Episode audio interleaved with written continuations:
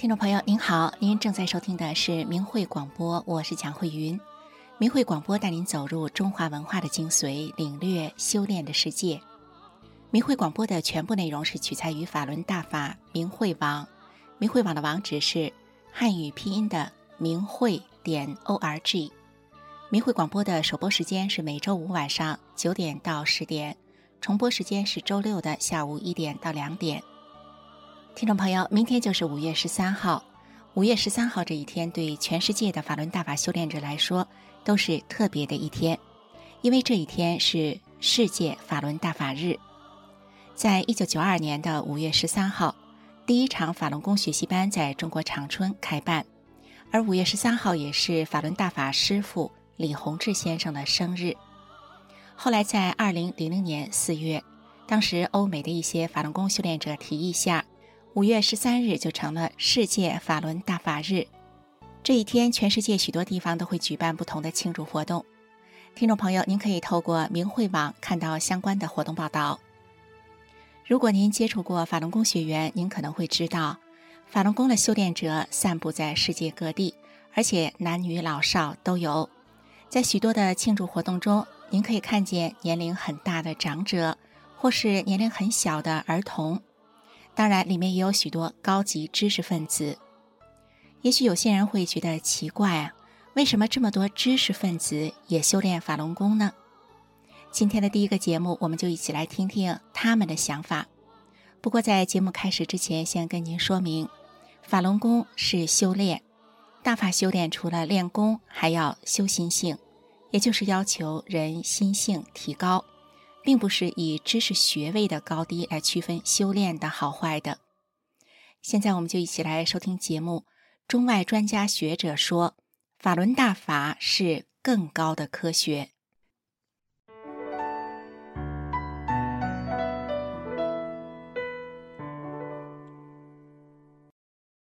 听众朋友您好，这里是明慧广播电台法轮功真相系列。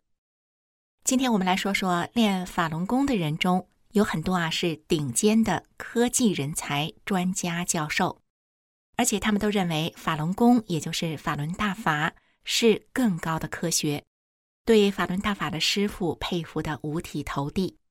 下面仅举几个例子。张美莹是美国纽约大学坦登学院的化学博士，现任台湾国立中山大学光电系教授。他在2009年11月读了法轮大法的主要著作《转法轮》这本书之后，他觉得豁然开朗。他说，我对量子力学的疑惑都解开了，这就像过去走在地上会踢到石头，但现在我仿佛飞了起来，那些石头不再成为障碍，我什么都明白了。张美莹感叹地说，在人生中得到博士算是很高的学位了，可是我读了这么几十年的书，竟然不及这一本书的1/1000。从此以后，张美莹智慧涌泉，在科技研发、产学合作中取得了耀眼的成绩，多次获得产学绩优奖，也发明了超过10项的专利。高美霞是毕业于中国协和医科大学，获得肿瘤学博士学位。2007年，高美霞来到美国，先后在约翰霍普金斯大学做博士后，在美国国立卫生研究院做生物医学研究员。他现在是美国大型生物技术和医疗器械公司赛默菲视尔科技的数据分析师。高美霞曾患过严重的胃病，人瘦的骨瘦嶙峋，体重只有80来斤。她吃了不少中西药都没有效果。1998年，她开始修炼法轮功。1个月内，他的胃病就全好了，这让他感觉很神奇。作为从中国大陆最好的医科大学毕业，一路在行业顶尖的机构和公司从业的专业人士，高美霞深知医学是很有限的。他说，大部分病其实医学也是束手无策，或者他只能对症不能除根。随着我慢慢了解法轮功，就发现这其实才是一个更高的科学，只不过就是有的人比较僵化，思维比较局限，没有去开放思想，没有去了解它。谢田是美国南卡罗来纳大学艾肯商学院的终身教授。1984年，谢田在北京大学读研究生时，和导师参与了对气功特异功能的研究。他发现很多气功师的功能是真实存在的，由此破除了无神论对他的影响。从此，谢田开始寻找人生的真谛。1997年，一位朋友给了他一本《转法轮》，让他找到了十几年苦苦追寻的答案。谢田说，滚滚红尘之中，居然有这么一部高德大法，把从古到今中国和世界各地所有的奥秘传奇都串起来了，都讲清楚了。这本书能让你回到原来的本源，修炼到更高的境界。聂森博士则是毕业于美国伊利诺伊大学俄巴纳香槟分校。目前，聂森博士是美国天主教大学机械系教授兼系主任。聂森教授在燃烧、燃料、动力、能源、环境污染、气候变迁等研究领域都是颇有成就，曾经被中共政府和中国学术界奉为座上宾。然而，因为修炼法轮功，被中共列为反共人士。聂森教授表示，中共把很多美国各行业顶尖的学者一步步推到对立面去。大家都看过很多书，就是佩服法轮大法创始人李洪志师傅讲的法，这个是共产党怎么打压都没有用的。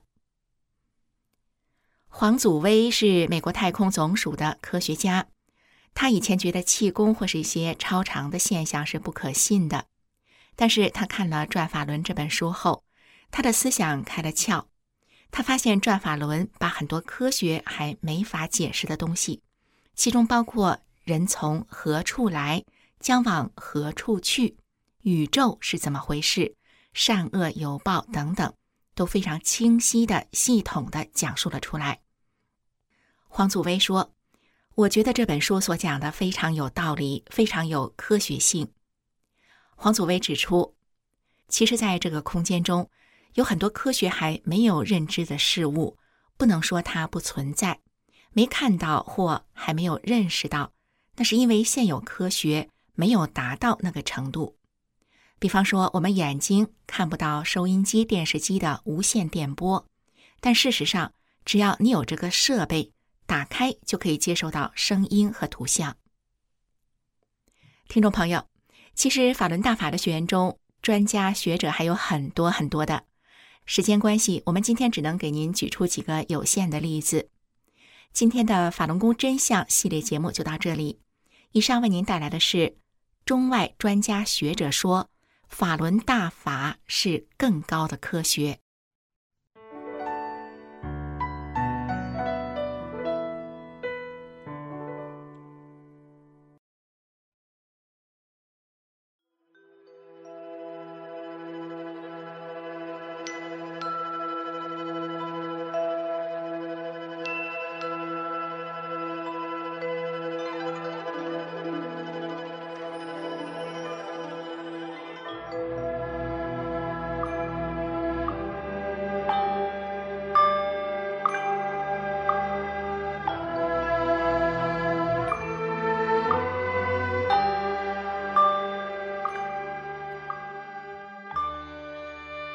法轮大法又称法轮功，是由李洪志先生于1992年5月传出的佛家上乘修炼大法，以宇宙最高特性真善忍为根本指导，按照宇宙演化原理而修炼。法轮大法直指人心，指出真正修炼就得按照真善忍的标准修炼自己的这颗心，叫修心性。李洪志先生在法轮功的主要著作《转法轮》一书中写道，心性是什么？心性包括德，德是一种物质，包括忍，包括悟，包括舍，舍去常人中的各种欲望、各种执着心，还得能吃苦等等，包括许多方面的东西。人的心性方方面面都要得到提高，这样你才能真正提高上来，这是提高功力的关键原因之一。法轮大法还有修命的部分，这就要通过功法动作去练了。法轮功的5套功法包括4套动功和1套静功，动作简单易学，一上来就把修炼者身上能量淤塞的地方打通，在极短的时间内排除体内的废弃物质，净化身体。完整的1套性命双修的修炼方法，那就既要修又要练，修在先，练在后。不修心性，只练动作是不能长功的，动作是圆满的辅助手段。法轮大法圆融明慧，动作简练，大道至简至易，在理论上完全不同于其他传统的修炼方法，不同于各家各门派的炼丹学说。法轮大法已红传100多个国家和地区，李洪志先生的著作也已经有40多种语言的外文版，欢迎登录明慧网免费阅读大法经书，观看李洪志先生9天讲法班录像。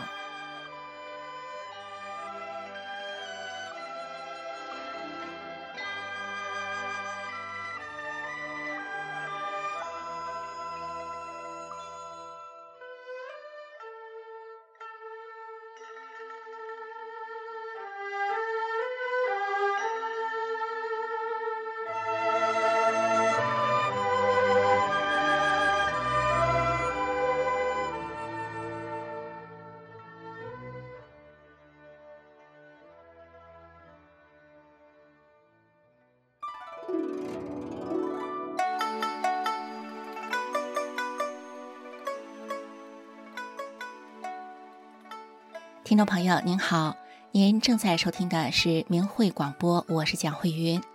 明慧广播带您走入中华文化的精髓，领略修炼的世界。明慧广播的首播时间是每周5晚上9点到10点，重播时间是周6的下午1点到2点。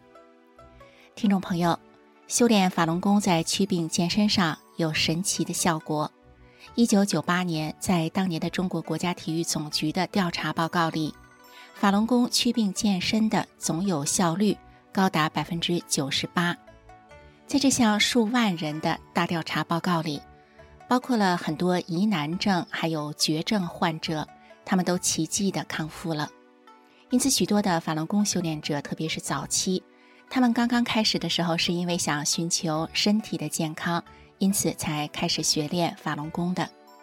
但是他们之所以能够坚持的修炼下去，尤其是在中国啊，无论是学科学的或者是做思想研究的，特别是近代中国经历过文化大革命，经历了个人崇拜、狂烈的思想信仰，经历这样深刻教训的中国人，已经不会那么盲目的相信什么了。所以时至今日，仍然有那么多的中国人坚持修炼法轮功，这背后正凸显了法轮大法它的非凡内涵。为什么会有这样的现象呢？或许呢，就是许多法轮功学员经常说的，因为法轮功是真正佛家修炼的高德大法。接下来的节目是一个纪实节目，叫100个中国家庭的故事。今天的故事是自有清白在人间，屈原故乡一位航天功臣的故事，让我们一起来收听。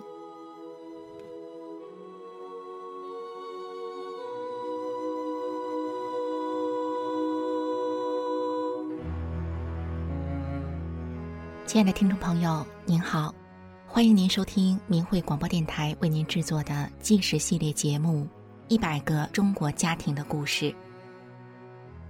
有这样一群平凡的人，他们就生活在你我之中，遍布在社会的各个阶层与行业。面对生活，他们真诚；面对名利，他们淡泊。但是这群人又如此的不平凡，因为他们所经历的曲折和磨难远远超过一般人的想象。在100个中国家庭的故事系列节目中，我们将为您讲述他们的人生经历，一起从他们的所言、所行和所遭遇的一切中，去体会他们不平凡的人生。今天我们讲述的是自有清白在人间，屈原故乡一位航天功臣的故事。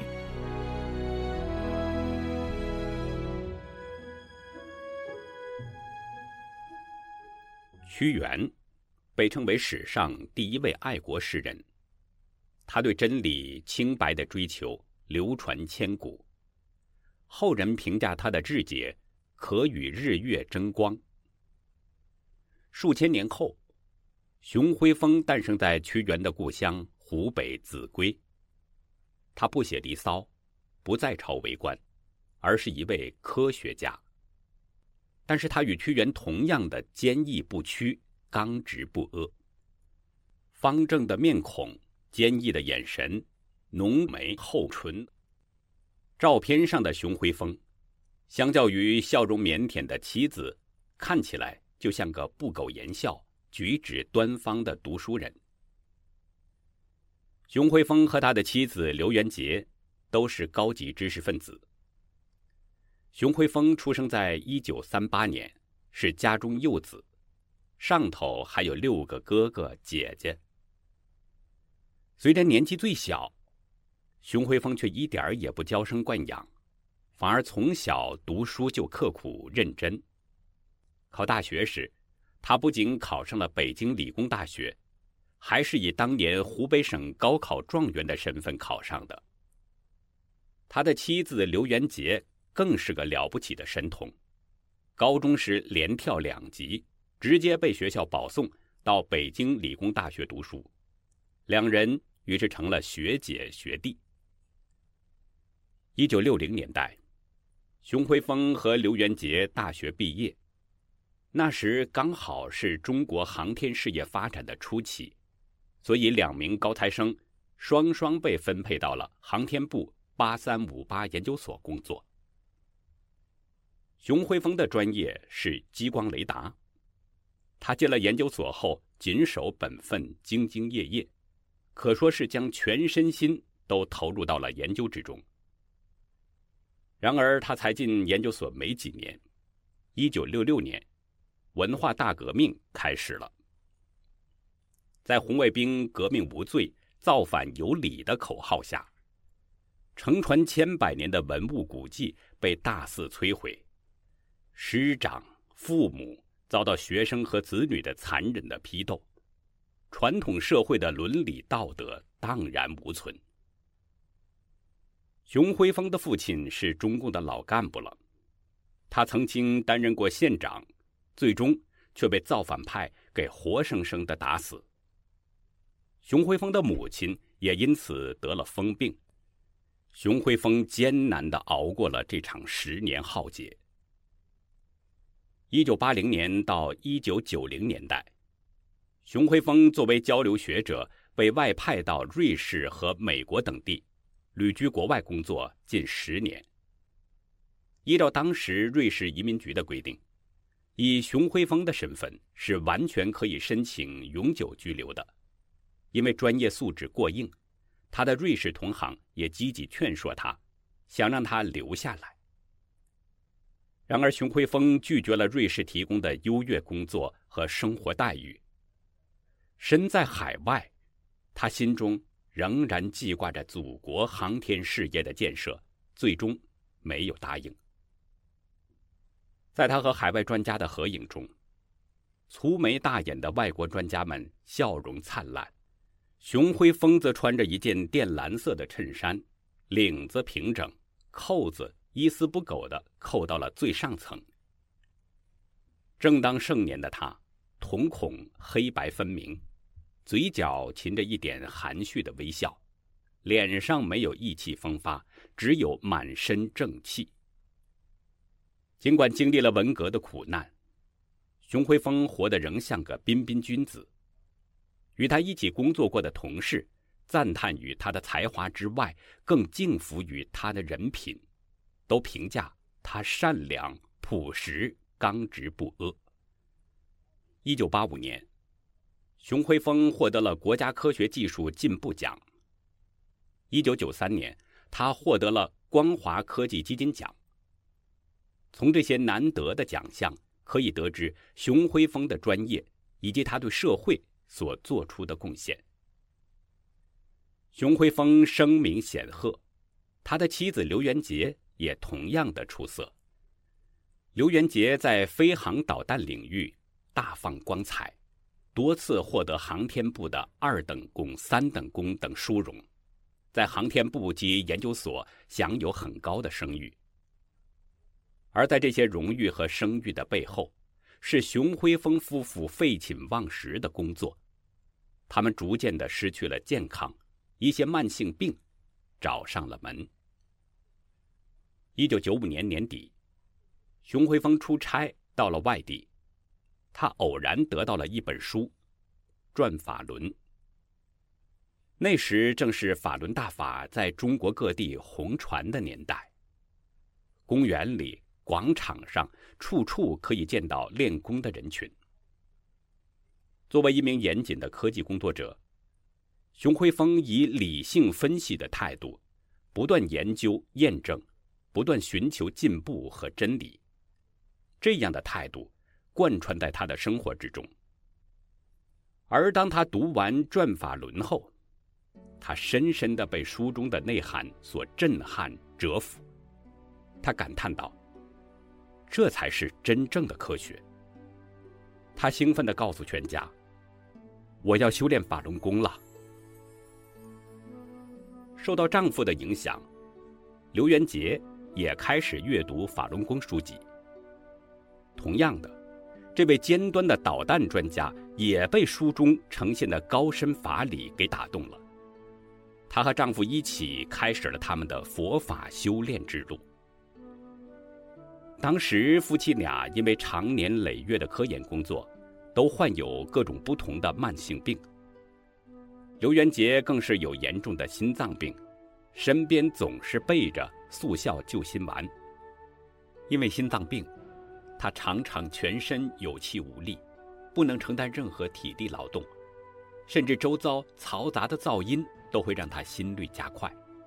家里洗衣做饭的家务活都得丈夫和孩子们来做。刘元杰因此常常唉声叹气，觉得自己是家人的累赘。可是就在他修炼法轮功后不久，他的心脏病就不知不觉地全好了，他不需要服用任何药物了。刘元杰于是主动承接下了全部的家务活。病好后，他还可以徒步行走10公里去一个大型的公园。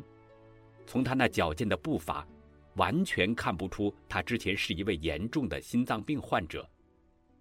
同一时间，熊辉峰也发现自己的慢性病不药而愈了。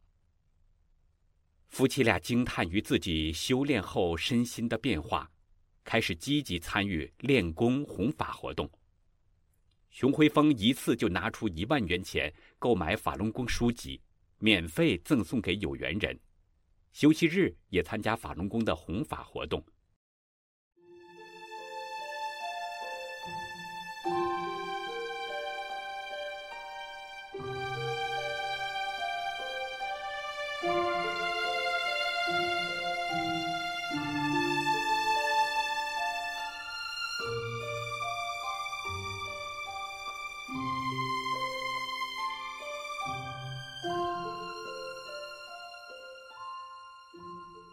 那时在8358研究所有800人左右的员工。这群高知识分子里呢，像熊辉峰夫妻俩一样公开修炼法轮功的有差不多80人，近1/10。然而1999年中共发动了对法轮功的镇压，熊辉峰和刘元杰那时已经60多岁了，两人大半辈子都奉献给了国家项目，在专业领域里受人尊敬。熊辉峰或许没有预料到，夫妻二人会像自己的父亲一样，最后却被卸磨杀驴，晚景凄凉。2000年，熊辉峰因为修炼法轮功，被非法劳教3年。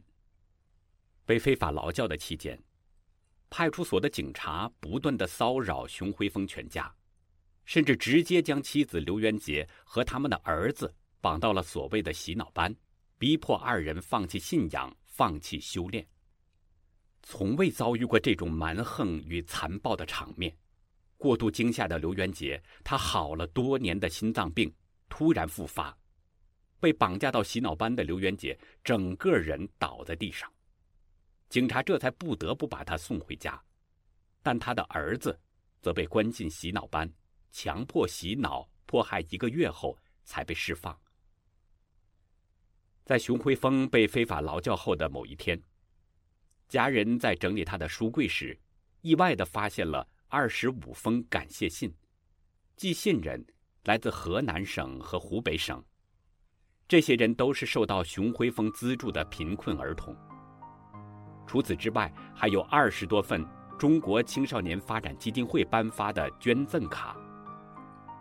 家人这才知道，从1995年起，熊辉峰就开始捐款，帮助贫困地区的孩子们完成小学学业，至少有22个孩子受到过熊老的资助。熊辉峰的家人们感到很惊讶，因为熊辉峰从没有和别人提起过这件事。他们一封信一封信慢慢地读着。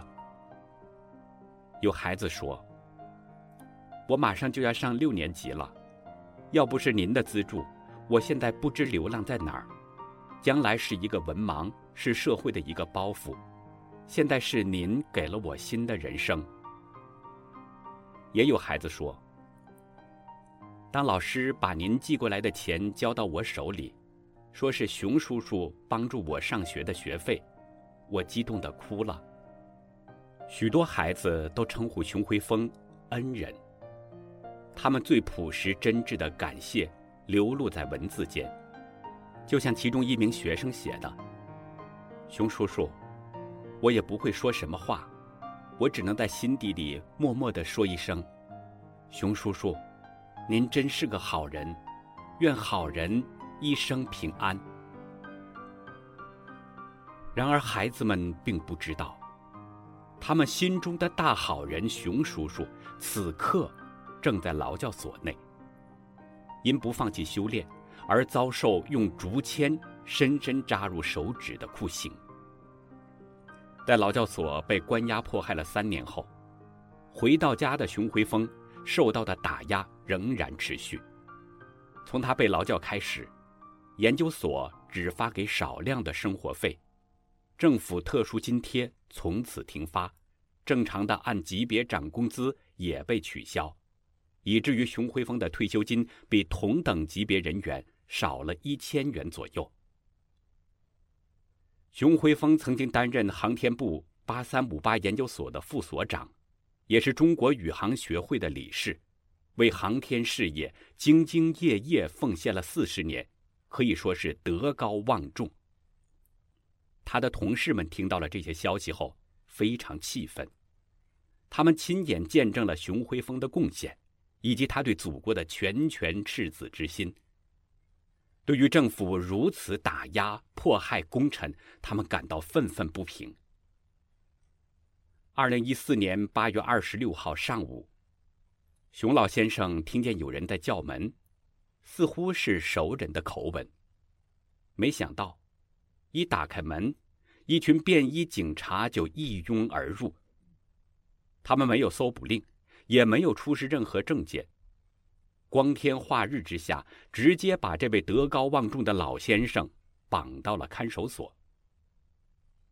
人绑走后，剩下的警察还得翻箱倒柜，他们抢走了笔记本计算机、打印机、法轮功相关书籍，还有现金等大量私人物品。隔了几天，警察才送来物品清单，让家属签字，然后又把清单拿走了。警察究竟抄走了多少私人物品，熊辉峰的家人根本无法确认。听到绑人抄家的动静的邻居们悄悄探出头，他们议论着警察们的行径。这帮人就像土匪一样，放着贪官污吏、流氓恶棍不管，这么好的人却没完没了的跟人家过不去，不就是练了法轮功吗？哎，这都第3次了，这帮人真缺德。街坊邻里都为熊辉峰家的遭遇抱不平。2个月后，南开检察院向南开法院提起公诉。等待审判的期间，已经76岁的熊辉峰老先生就被关在监狱里。老伴无缘无故再次被关押的事实击溃了刘元杰的身心，他的身体日渐消瘦，精神状态也越来越差。夜晚，刘元杰无法入睡，他时常惊恐万状地对儿女说：“外面警察又来了，他们又要把你爸爸抓走了。”每天夜里，刘元杰的儿子都要等母亲熟睡了，自己才能去休息。而刘元杰的女儿则为了照顾母亲的饮食起居，辞职在家，已经很久不能出去工作了。同时，他们发现研究所突然停发了熊老的全部退休金，中共试图截断他们的家庭经济来让他们屈服。熊辉峰被关押后，人们常常看见居民楼里刘元杰伫立在窗前衰老瘦弱的身影，他望着远方，目光呆滞，仿佛在等待着家人的归来。那时路过的陌生人大概无法想象，这名瘦弱的老人曾经是一个意气风发的才女，而熟悉的人看见刘元杰的样子，也只能唉声叹气。熊辉峰的邻居们心中愤慨，善良的他们默默地帮助刘元杰一家人渡过难关。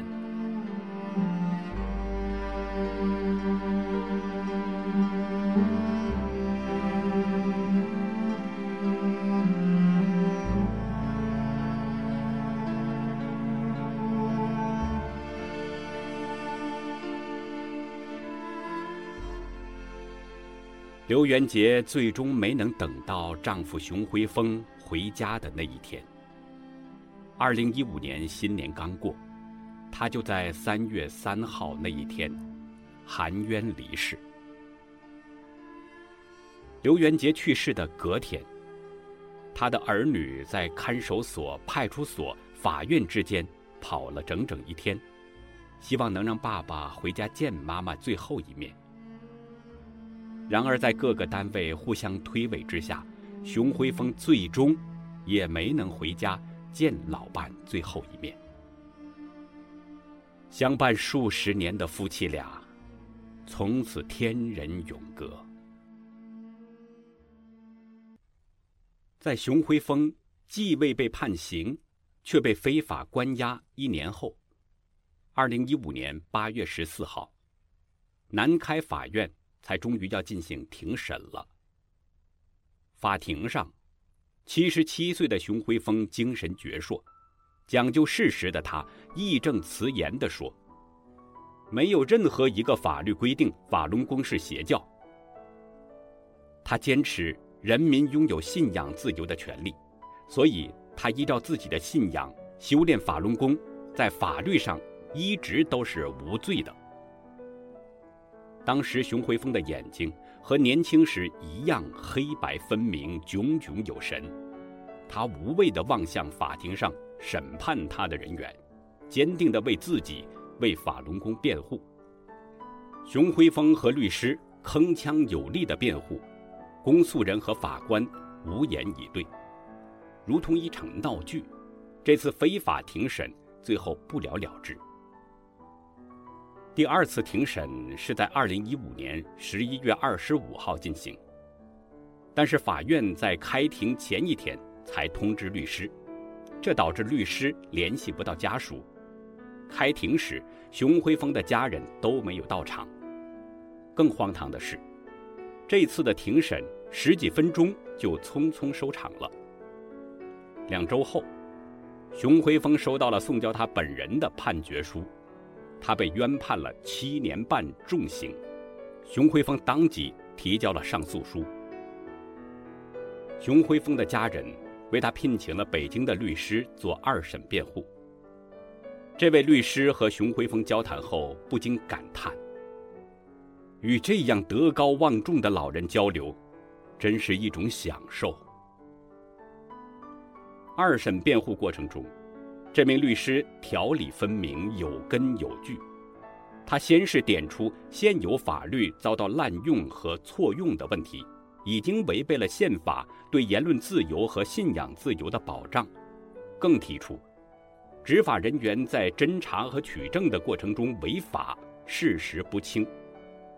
他说，熊辉峰与人为善，按真善忍的标准要求自己做一个好人，他不但没有危害社会、破坏法律实施的主观意图，更没有实施过危害社会、破坏法律的行为。最后，律师更点名道：熊辉峰现已78岁，可能是中国大陆境内最大年龄的法轮功在押被告人，重判7年半。不知经办此案的检察官和法官会不会因此而青史留名？然而2016年3月9号，天津市第一中级法院在没有开庭审理、没有通知律师和家属的情况下，直接下达了刑事裁定书。他们驳回了熊辉峰的上诉，维持7年半的判决。判决20天后，熊辉峰的家人才收到2审裁定书，直到判决结果。而那时，熊辉峰早已被送到了监狱。屈原在《楚辞·渔父》中曾经这么说道：“安能以浩浩之白而蒙世俗之尘埃乎？”而在狱中的熊辉峰则说道：“我身上是清白的、干净的、透明的，任何污水都沾不上。”已是耄耋之年的熊辉峰，即使遭受诬陷、身卧牢笼，依然信念笃定。他不接受对他的非法冤判，他以坚持申诉的行动向世界发出清白的声明。2016年，在狱中，他仍然向天津高等法院递交申诉信，表明自己将继续上诉。听众朋友，即使不受当时人们的理解，历史早已还给屈原清白的名声。而在航天领域为国家、为社会做出杰出贡献的熊辉峰，相信他的冤屈也自有被洗刷的一日。他与法轮功被迫害的真相，终会大白于天下。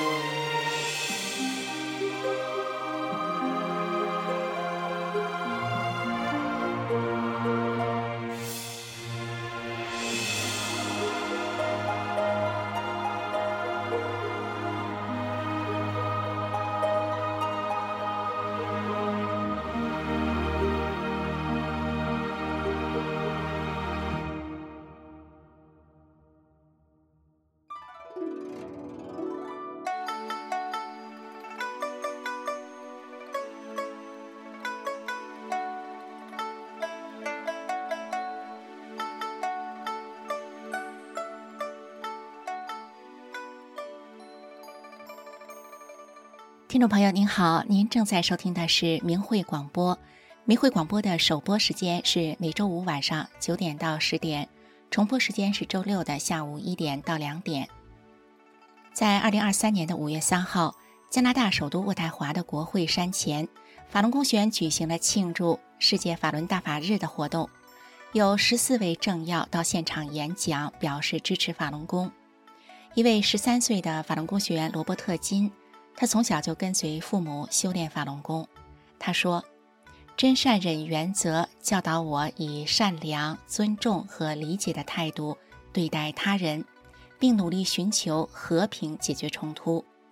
一次我和一位同学发生了激烈的争论，但当事情变得非常激烈的时候，我记得要保持冷静，不要用武力解决问题。我保持了宽容和同情，这缓和了事态。5月6号，台北的法轮功学员齐聚在台北自由广场，庆祝513世界法轮大法日。在场的上千名法轮功学员，他们怀抱着对大法师父的感恩，齐声地喊出恭祝师父生日快乐，法轮大法好，真善人好。场面壮观，震撼人心。过往的游客也纷纷拿出手机拍下他们集体练功时的平静与祥和。类似这样的场景每年都会在世界不同的地方出现。如果世界上都充满真善人，听众朋友，您会不会觉得这个世界将会更加的美好呢？接下来是天音静月节目，今天节目的主题是让生命充满阳光，让世界充满真善人。让我们一起来收听。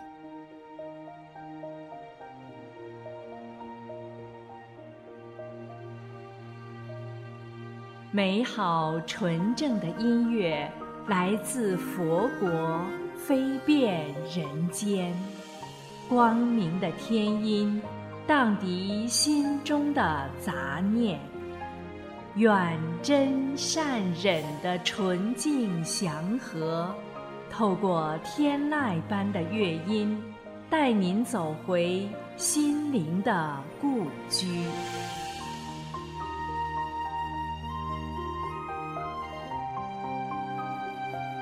亲爱的听众朋友您好，欢迎您收听明慧广播电台的天音静月。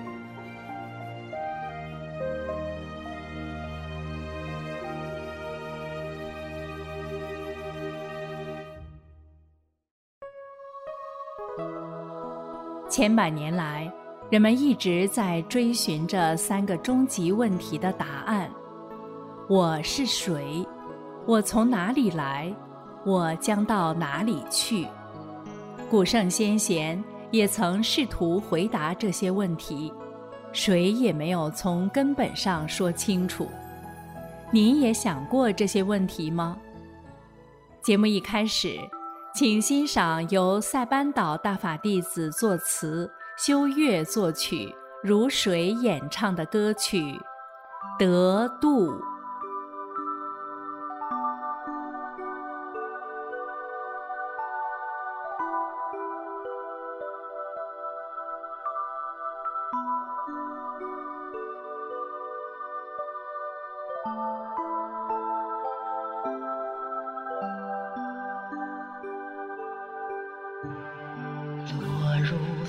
见深处迷失，不知归路，辗转千百年，幸运师尊普渡。落入凡间深处，迷失不知归路，辗转千百年，幸运师尊普渡。得度，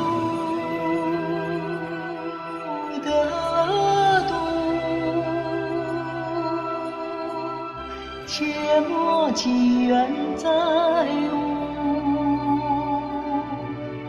得度，得度，切莫祈愿再无。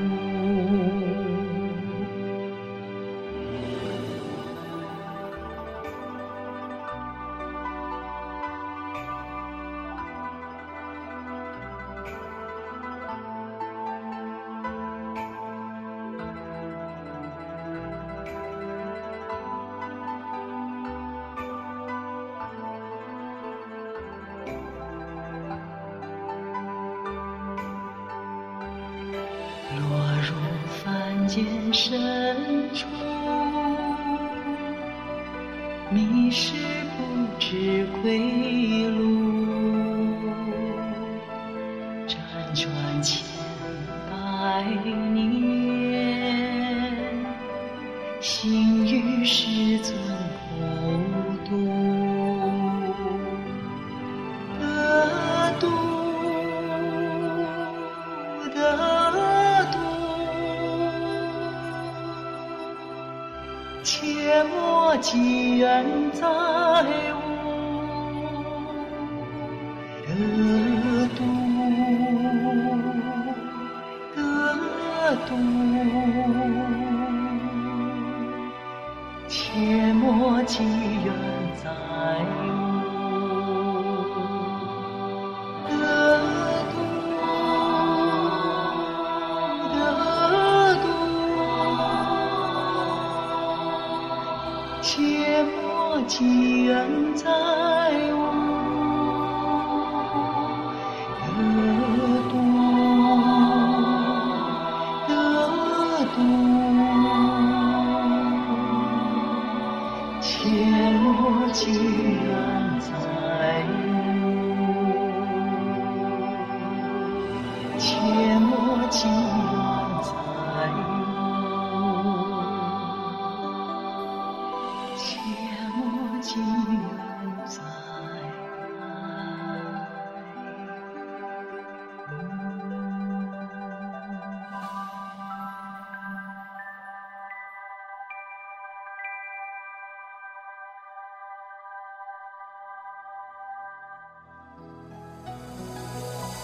落入凡间深处，迷失不知归路，辗转千百年。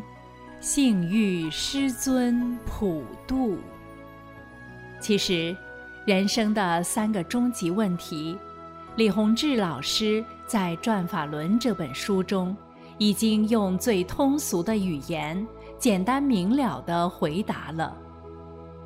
1992年5月13日，李老师在中国长春传出法轮大法，这是大法红传的起点。 也是每年世界法轮大法日的由来。接下来，请听由谭俊逸作曲、关桂敏作词、洪波配器、德明演唱的歌曲《法轮圣王》。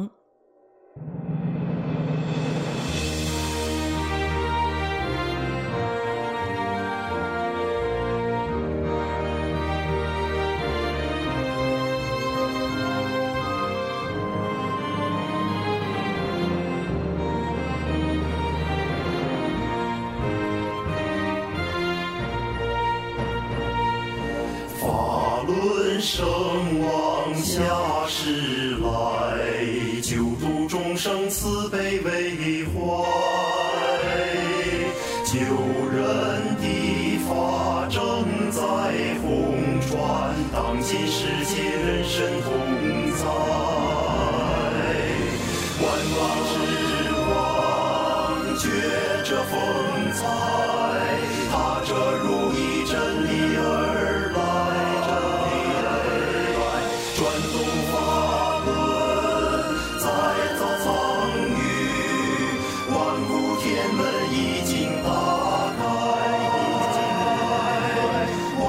天门已经打开。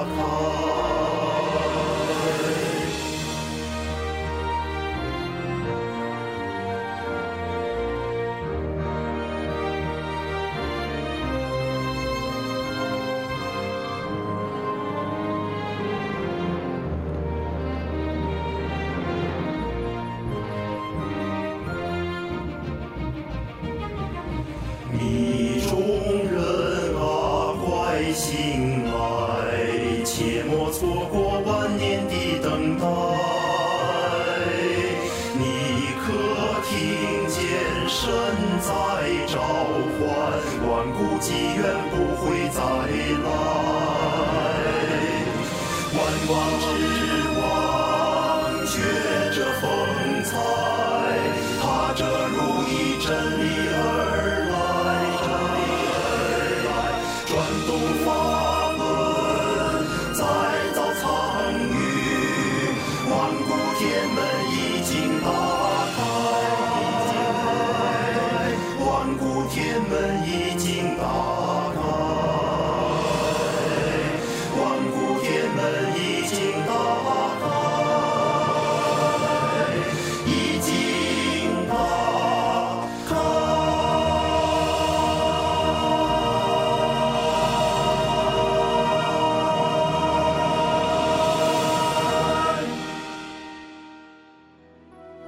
法轮圣王下世来，救度众生，慈悲为怀。救人的法正在红传，当今世界人神同在。法轮大法是上乘的佛家修炼方法，它不仅指出了一条如何做好人的路，更指明了一条返本归真的路。31年来，法轮大法红传世界，全球至少有110多个国家和地区，有上亿人走入大法修炼。节目最后，请听由小杰作曲、紫云作词、雨月演唱的歌曲《世界需要真善忍》。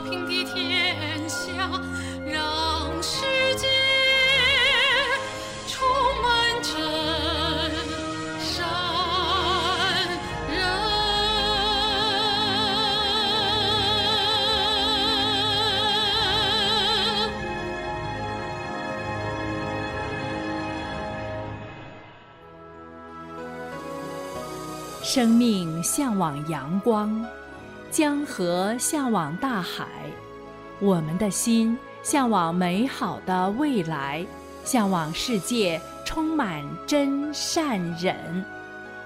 大法传播到哪里，那里就出现奇迹。有人好了病，生命得救了；有人戒烟、戒酒、戒毒，灵魂得救了；更多人净化了心灵，明白了此生为何而来。您知道吗？所有大法书籍和教功录像在明慧网上都可免费阅读下载。愿您也有机会体会真善忍的美好。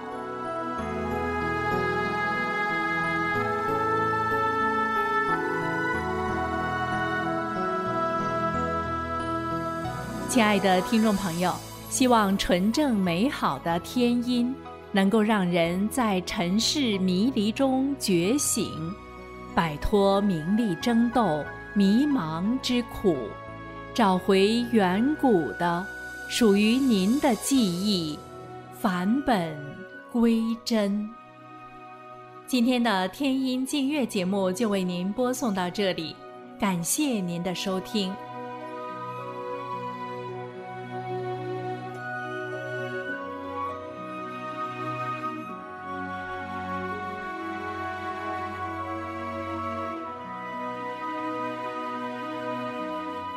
听众朋友，您这里正在收听的是明慧广播，今天1个小时的节目就到此结束了，我们下周同一时间空中再会。